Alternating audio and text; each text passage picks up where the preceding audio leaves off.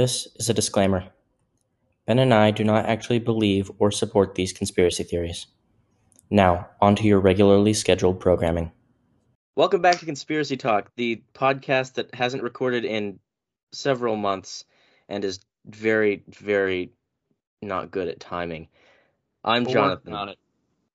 Yeah, we are. And I'm Mr. Ben Turner. Benjamin B. Turner. All right.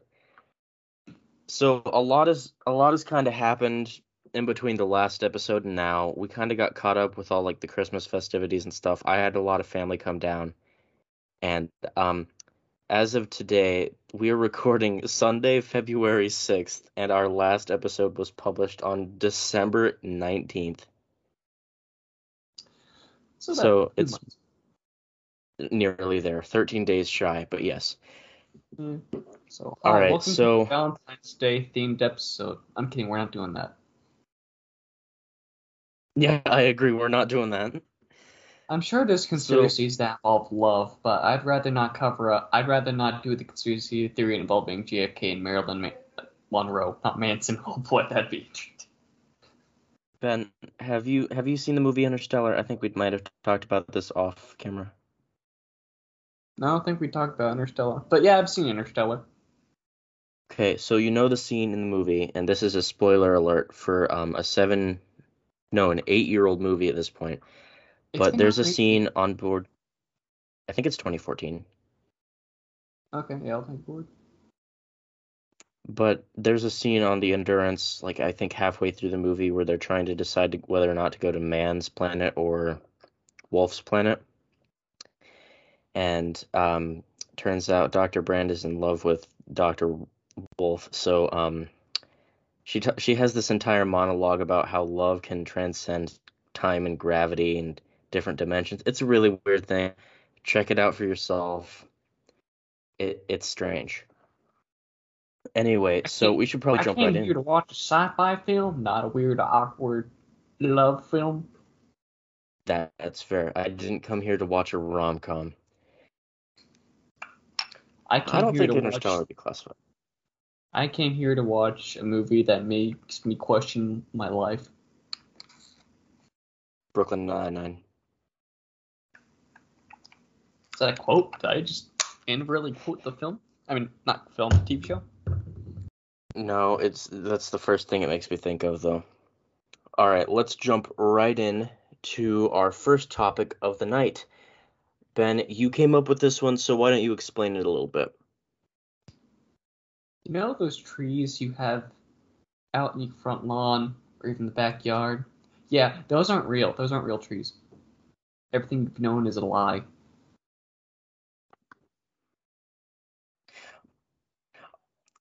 Okay, Ben, good job on that one. So, we read an article by Quartz called "I Plant Trees for a Living, but Flat Earthers Tell Me That They Don't Exist."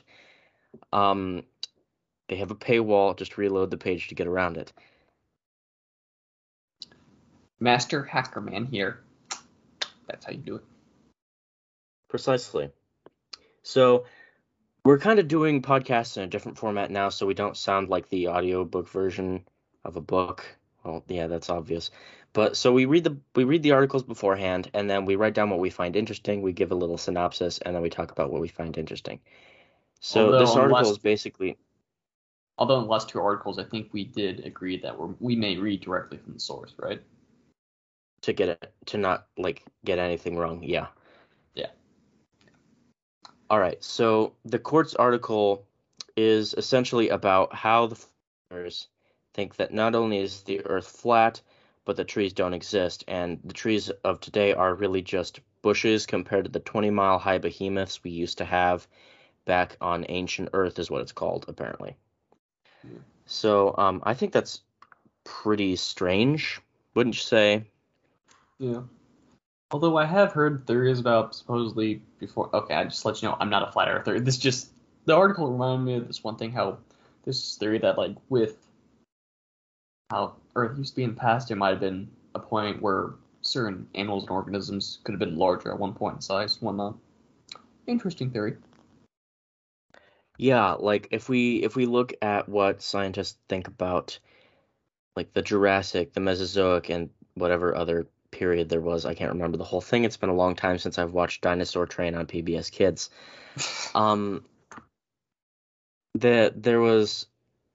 I read an article a while back that stated that oxygen supply was a lot bigger than it is on today's planet. So the animal species and plant species back then would get a lot bigger because they had increased access to oxygen. I don't know where I read that. It's been a long, I think it was a book. Anyway, so according to this article and according to what these people think, trees do not exist, not anymore. The ones we have today are, well, like, I think what's the highest height of a tree today? I mean, you got redwoods. Those are pretty high. Yeah. And then, how big do trees in the jungle get? I know, pretty high as well, but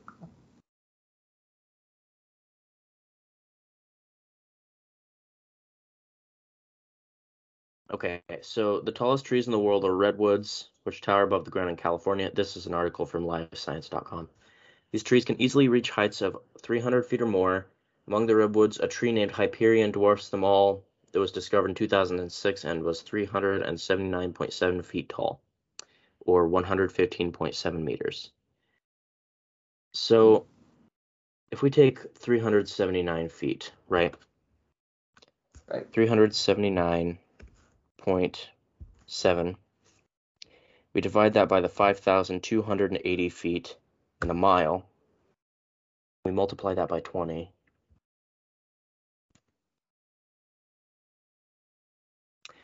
Okay, so that tree is just over 1% of what trees on ancient Earth are supposedly as tall as. According to I came up with this theory. Yeah, and this theory actually sprouted out of a video by, I don't know how to pronounce this, it's in Russian, but the translation translates to Man of Russia back in, what is this, 2014, I think? I read through the article, and then I just wrote down original idea. It came from a Crimean YouTuber back in 2016. Okay, so it's 2016, yeah. I looked at the video that the Quartz article has on it, and it comes up with an English dubbed version of the original Russian video, and it gives credit to the original, whose name translates to Man of Russia, at least from what I can figure out. So this video, the original video, is no longer available. I'd like to point that out. The account has been terminated by YouTube for violating some sort of policy. So the original video is no longer out there, but you can find videos debunking the theory, and you can find the video on the Quartz article, certainly, which is the English dub version, which is almost an hour and 20 minutes long. So, I mean, if you have the time, definitely check it out, but I wouldn't suggest necessarily watching the whole thing, unless you're into that sort of thing. I don't know. What are your thoughts on this?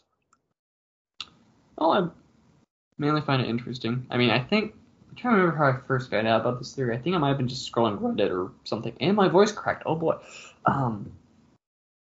But I like how they were talking about certain geological features that appear to look like tree stumps, such as like Devil's Tower in Arizona. It's in Arizona? Mm-hmm. I could have sworn that was like in northern United States or like northern Midwest. Devil's Tower Butte is in Arizona. Huh. I feel dumb now. It's all right. It's been a long week. Yeah. Wasn't it featured in Encounters of the Third Kind? It might have been. I don't remember. Or a similar. Yeah. No, but other, like you said, there are geological features that like are supposed to be tree stumps, including Devil Towers Butte, which is what you said, the Giants Cause salt cliffs in Northern Ireland, and the Uluru in Australia. So if we take a look at the Uluru of Australia, right? Uluru, Australia. It's okay, hold on. It does resemble a tree stump, but I don't see. I definitely don't see how that could be a tree stump. That's not at least what I think of a tree stump as. So it's definitely strange. Yeah. So they do bring up in an article that they believe it was wiped out by some sort of global catastrophic event, right? Mm-hmm. Yeah. Which to me, when I think of global catastrophic event, you either think of the asteroid that killed up dinosaurs, or if you're more religious, you may think of flood myths or even the Great Flood from the Bible. For sure. Yeah. I'm looking for. There have been massive deforestation in the last 200 years. Between 1800 and 2010, more than 2 billion hectares of forest have been lost, and apparently that is some sort of proof for the ancient Earth theory. Oh no, it's supposed to be against the ancient Earth theory. Got it. Like when I think of like large trees, I don't think of redwoods anymore. I think of the forest or the jungle biome in Minecraft. And those, like, the four block trees with the giant canopy on top that kind of look like a giant mushroom. Okay, so we're definitely talking about, like, the jungle rainforest biome from Minecraft. Yeah. One of the oldest Minecraft worlds, I have my PS4. I remember that apparently one day I got bored with a house I had, so I moved to the nearest rainforest, which was like a couple hundred blocks away, and just continuously added to the treehouse I made. And I'm thinking, if this was a real thing, this thing would not support itself. It would fall down immediately. Absolutely. Okay. And then another thing that went through my head after the cave update was like, I should probably add some lightning rods, because this thing's made out of wood. I actually haven't played Minecraft since probably 2020. Was it because you accidentally lost your account when you were trying to migrate it over to the Microsoft account? Oh, I forgot about that. I forgot about doing that, yeah.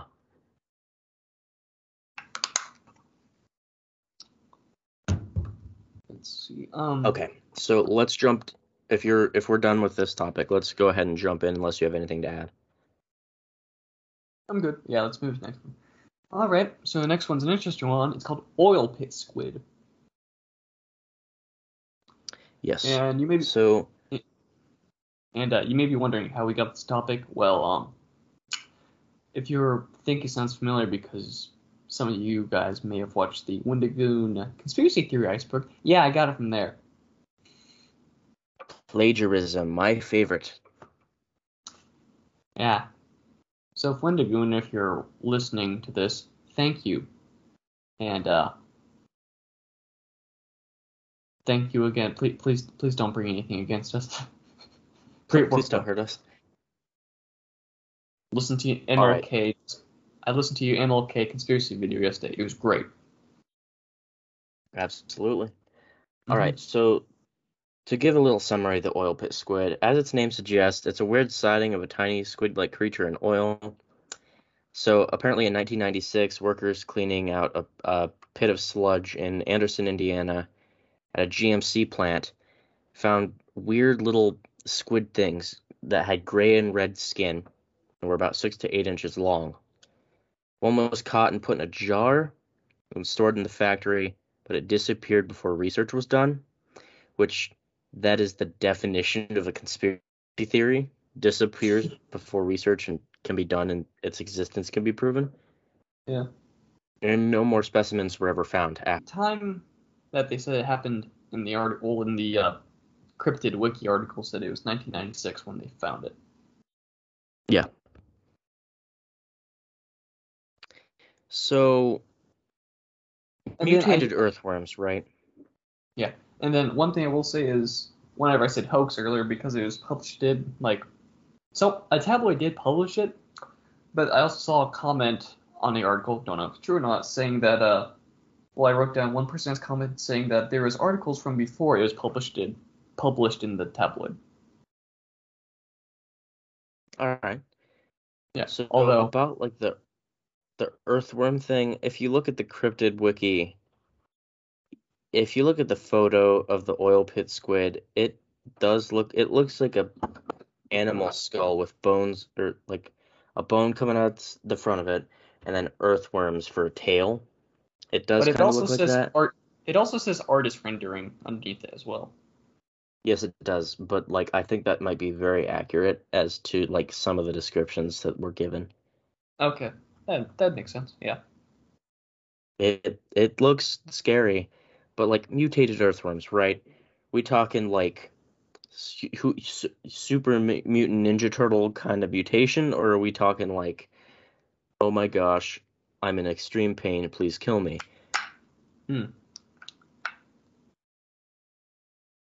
So we're talking about, oh look, fish on land, and now I have to pay taxes. Is that how that works? I've heard people joke about it, because of this guy crawling on land, I now have to pay taxes, or I now have to, I don't know, fill in the blank for something you hate doing. So because that fish crawled on the land, now I have to drive on Kellogg to get to school. Isn't it life amazing? Driving on Kellogg? No. I've seen videos of, I think on TikTok, where someone's the creature finally calls on land. It's wow, this is amazing. And then time travel's nope, whacks it, kills it. Yeah, there's a lot of that going around on where this guy, he takes this Alexa and it's oh my gosh, zombie apocalypse. Presses the summon button for Alexa, the ring turns blue, and then they turn into a puff of smoke in modern day, and then come out as a puff of smoke in dinosaur period, and they kill a T-Rex, and then they go back and the zombie apocalypse solved. I think we can all agree that TikTok is weird. There's some interesting videos on TikTok, especially if you get into a weird niche group. For me, I'll say this, I'm on Christian TikTok a lot, and I remember when I first got into it, you get a lot of the world's ending. It's what? And then I don't know how good they're. Well, because I think part of it is just people going, where are we in the book Revelation? And they're thinking, okay, you can track it. I'm not exactly sure if that's what the book is. I know there's a lot of allusion of Old Testament in the book of Revelation, stuff like that. I'm not a Bible scholar, so don't take me as an expert. And now that I think about that, I retract all my statements I said about the book of Enoch a couple months ago, because I have lost.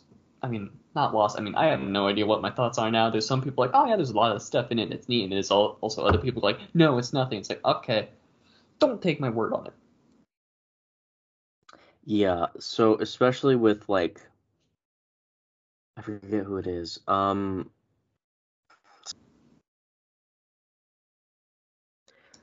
All right, so oil pit squids, that's ridiculous. They found it swimming in a pool of antifreeze. If I could breathe antifreeze, I would never be cold. That's true. I don't think that's how that works, though. Yeah. I mean, it's a liquid, so he may... I saw this sublimate one directly from a solid. I saw this one picture, it was of a Twitter thread, and someone put guys, life hack, put antifreeze in your dog's water, might the water's not frozen, my dog's drinking from it. Then it shows 2 days later, guys, I hate to say it, but my dog's dead. And they're not connecting the two together. Is this on Twitter? It was a picture I saw of a Twitter thread a couple years back. Okay. Yeah, that makes a lot of sense. Twitter is very toxic at the moment. Yeah. It's always been like that. Speaking of Twitter, anyway, we have one for the podcast. Follow it. We also have an Instagram, so follow that as well. Yeah. Shamelessly plug our social media here, live on the air. I mean, all right, let's podcast. Move on. It's not like we're on someone else's podcast, like, oh yeah, and subscribe to PewDiePie. Anyway, moving on to our next topic. Our next topic is called The Disappearance of Frederick Valentich. And I don't think I'm saying that right because he was Australian. So imagine that with an Australian accent, very poorly made, and you've got his name. All right. So reading directly from the Wikipedia article as to get nothing wrong, Frederick Valentich was an Australian pilot who disappeared while on a 125 nautical mile or 232 kilometer training flight in a Cessna 182L light aircraft registered with the tail number VH-DSJ over the Bay Strait on the evening of Saturday, October 21st, 1978. Described as a flying saucer enthusiast, which I feel like describes pretty much everyone in the UFO community, 21-year-old Valentich informed Melbourne Air Traffic Control that he was being accompanied by an aircraft about 1,000 feet or 300 meters above him, and that his engine had begun running roughly before finally reporting that it's not an aircraft. Yeah, let me speak in my Elmer Fudd voice for a moment. Hold on a second. I got a hat for that. All right, so there were belated reports of UFO sighting in Australia on the night of the disappearance. However, the Associated Press reported that the Department of Transportation was skeptical a UFO was behind Valentich's disappearance, and that some of their officials speculated that Valentich became disoriented and saw his own lights reflected in the water or lights from a nearby island while flying upside down. Can you fly upside down in a Cessna 182?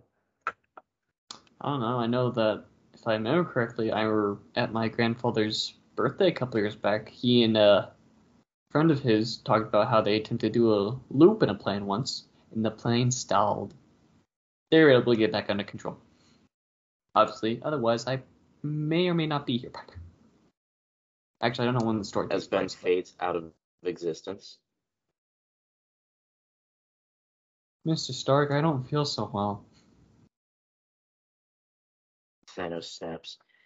So I'm looking at pictures of a Cessna 182L right now, and from the little I know about general aviation aircraft, I'm pretty sure that the pumps are toward the bottom of the wing and both fuel tanks. So if you flew upside down, gravity would pull the fuel up towards the wings, and he would probably run out of fuel. Don't quote me on that, but I'm pretty sure that's what would happen. Too late. Anyway, back to the article.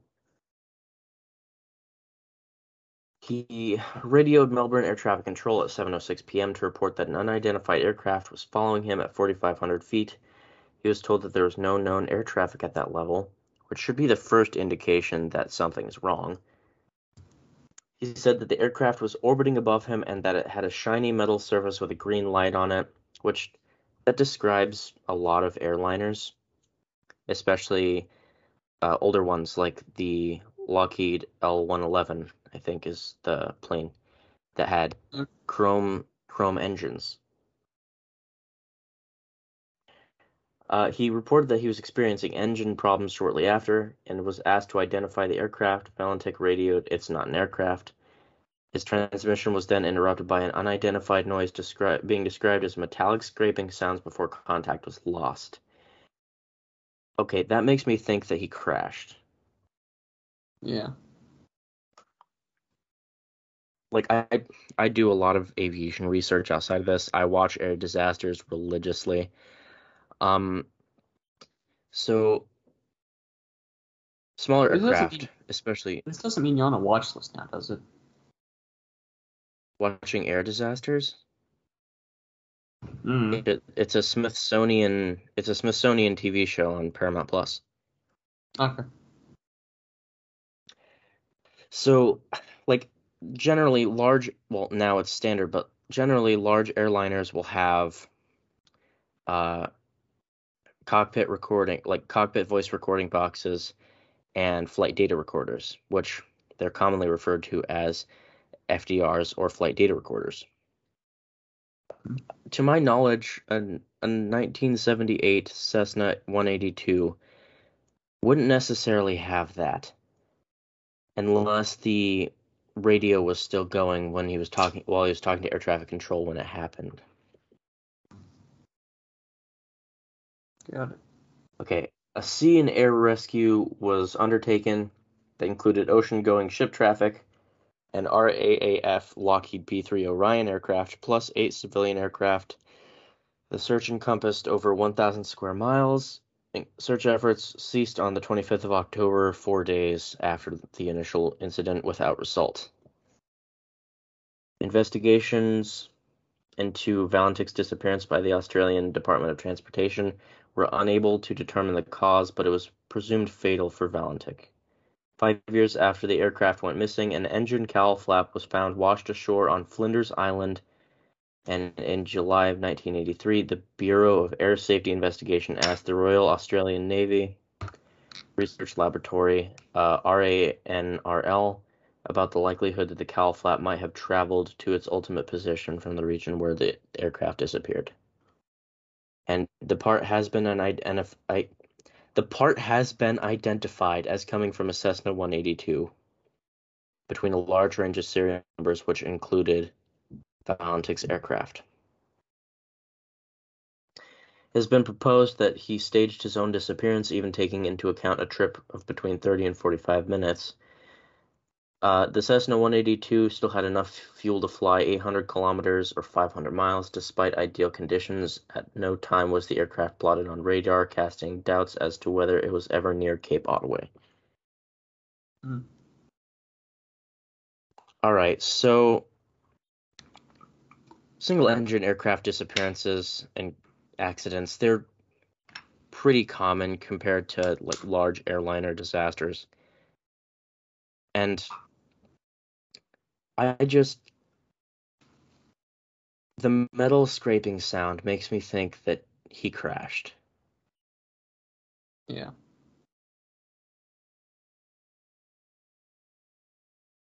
Further down in the article, under the segment called Proposed Explanation, says, another proposed explanation is that Valentich became disoriented and was flying upside down. If this were the case, the lights he saw were his own, reflected in the water. Then it would have crashed into the water. Okay, however, the model Cessna he was piloting could not have flown inverted for long, as it has a gravity-fed fuel system, which means the motors that drive the fuel are in the bottom of the tanks. Okay. And another possibility is suicide. However, interviews with doctors and colleagues knew him virtually eliminated this possibility. So I don't think he was upside down. I mean, I don't think we've talked about this, but there's a video out there of this guy who claims like he was flying over the Bermuda Triangle and then was transported through a tunnel to, like, it was a location far, far away from where he was supposed to be. Wasn't he like teleported to Miami? I think that's what it was. Yeah. It sounds familiar. Yeah, but like the metal scraping sounds, that doesn't sit right. One possibility I can think of is a military aircraft. Like maybe he's getting too close to like a military installation, and they viewed him as a threat, so they took action against it. Yeah. But he should have gotten a warning. Yeah.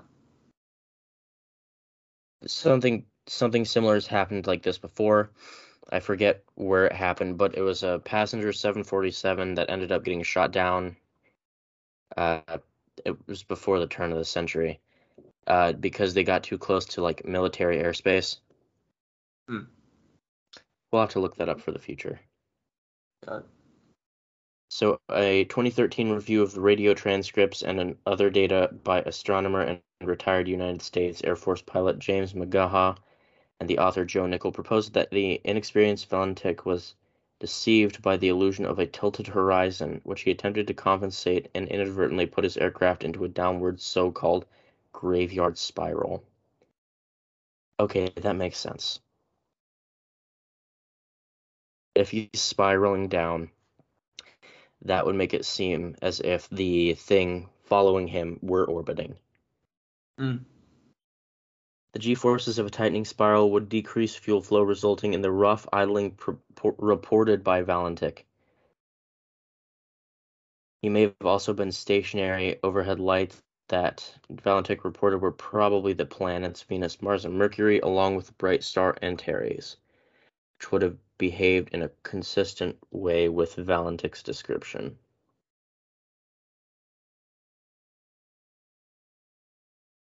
Okay, for even further down into the article, ufologists have speculated that extraterrestrials either destroyed his aircraft or abducted him, asserting that some individuals reported seeing an erratically moving green light in the sky, and that he was in a steep dive at the time. Huh. I don't know. Like... Yeah.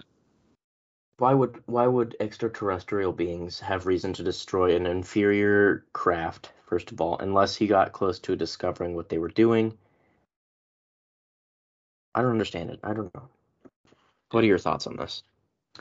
I have no clue. That's fair. It is kind of confusing. Yeah.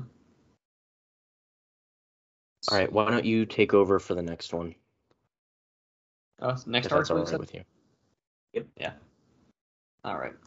So, last topic we're going to cover this evening is the CIA's heart attack gun. And yes, it sounds exactly what it's named like. And this article is from historyofyesterday.com. And it's written by Andre Tapalaga.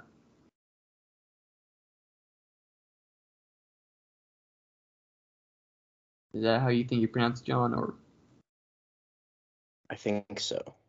All right.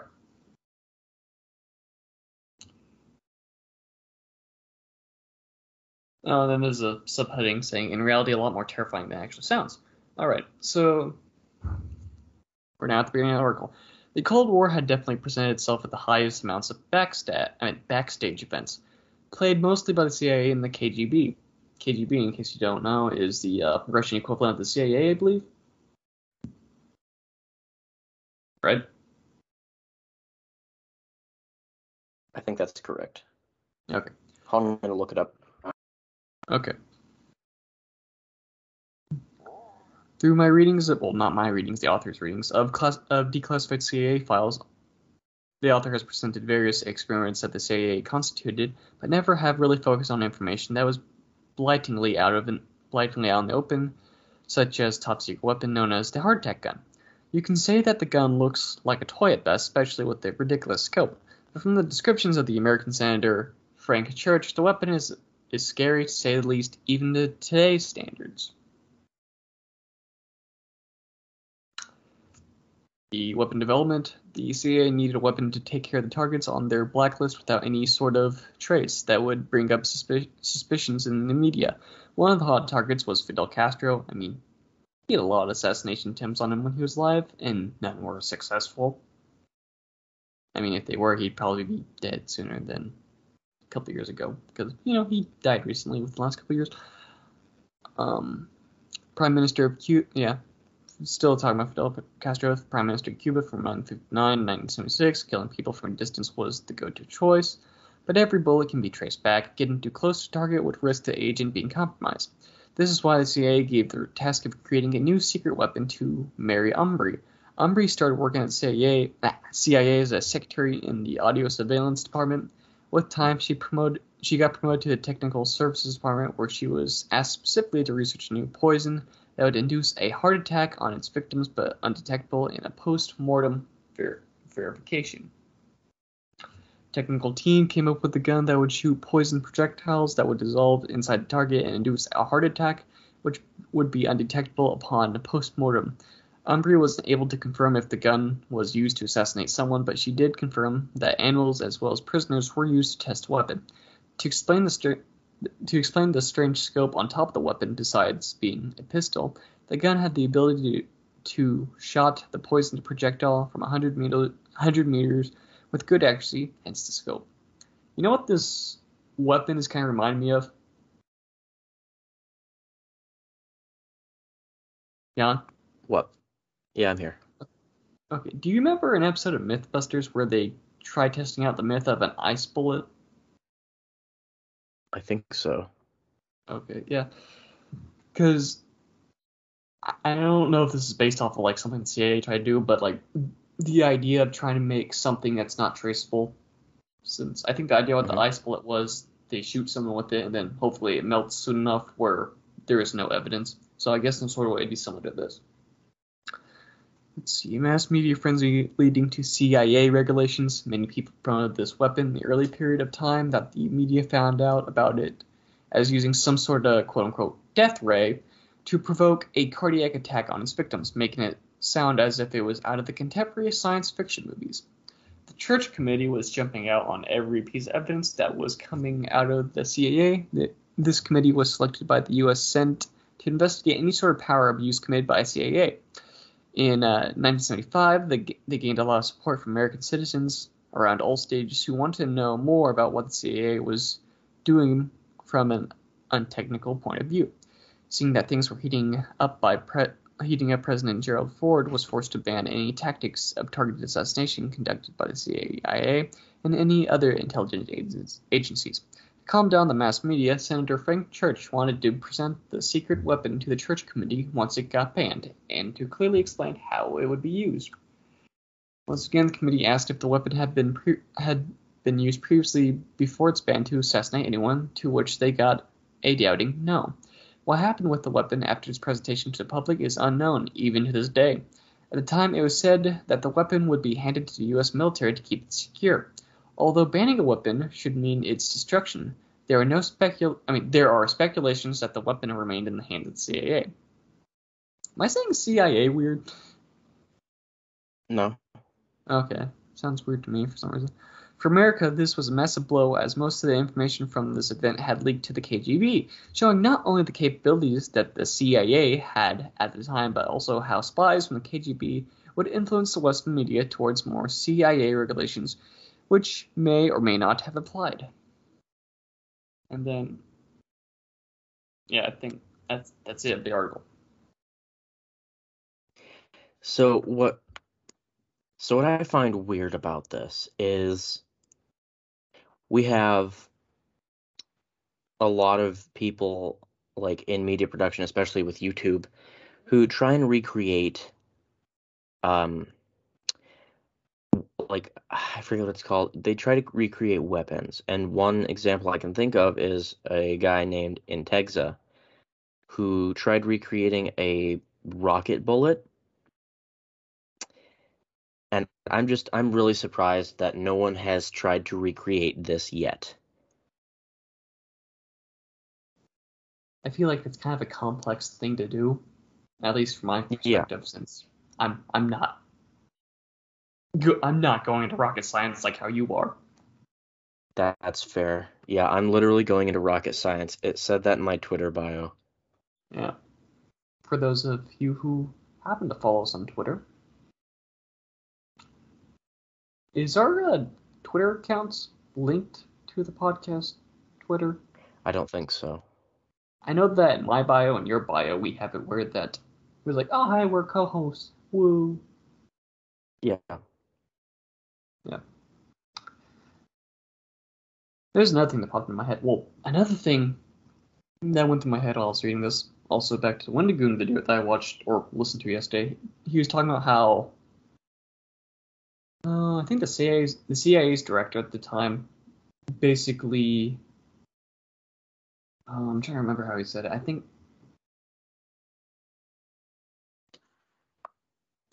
Apparently the CIA or the director or something would hire some people to do the dirty work, to do certain things for a time, like maybe the mob or stuff like that, mob, whatnot, people you could hire. So basically mercenaries, I guess, in sort of way if you think about it. Yeah, it's pretty scary to think about. Like, this was back in, 1960s, 1970s, 1980s? Yeah, I mean, that's during the Cold War. That's fair. Yeah. All right, well, that's the end of the episode. For those of you out there, this is a joke. This whole entire podcast is funny. We are a meme. All right, well, that's the end of the episode. So until we meet again, Internet, goodbye. Sign up.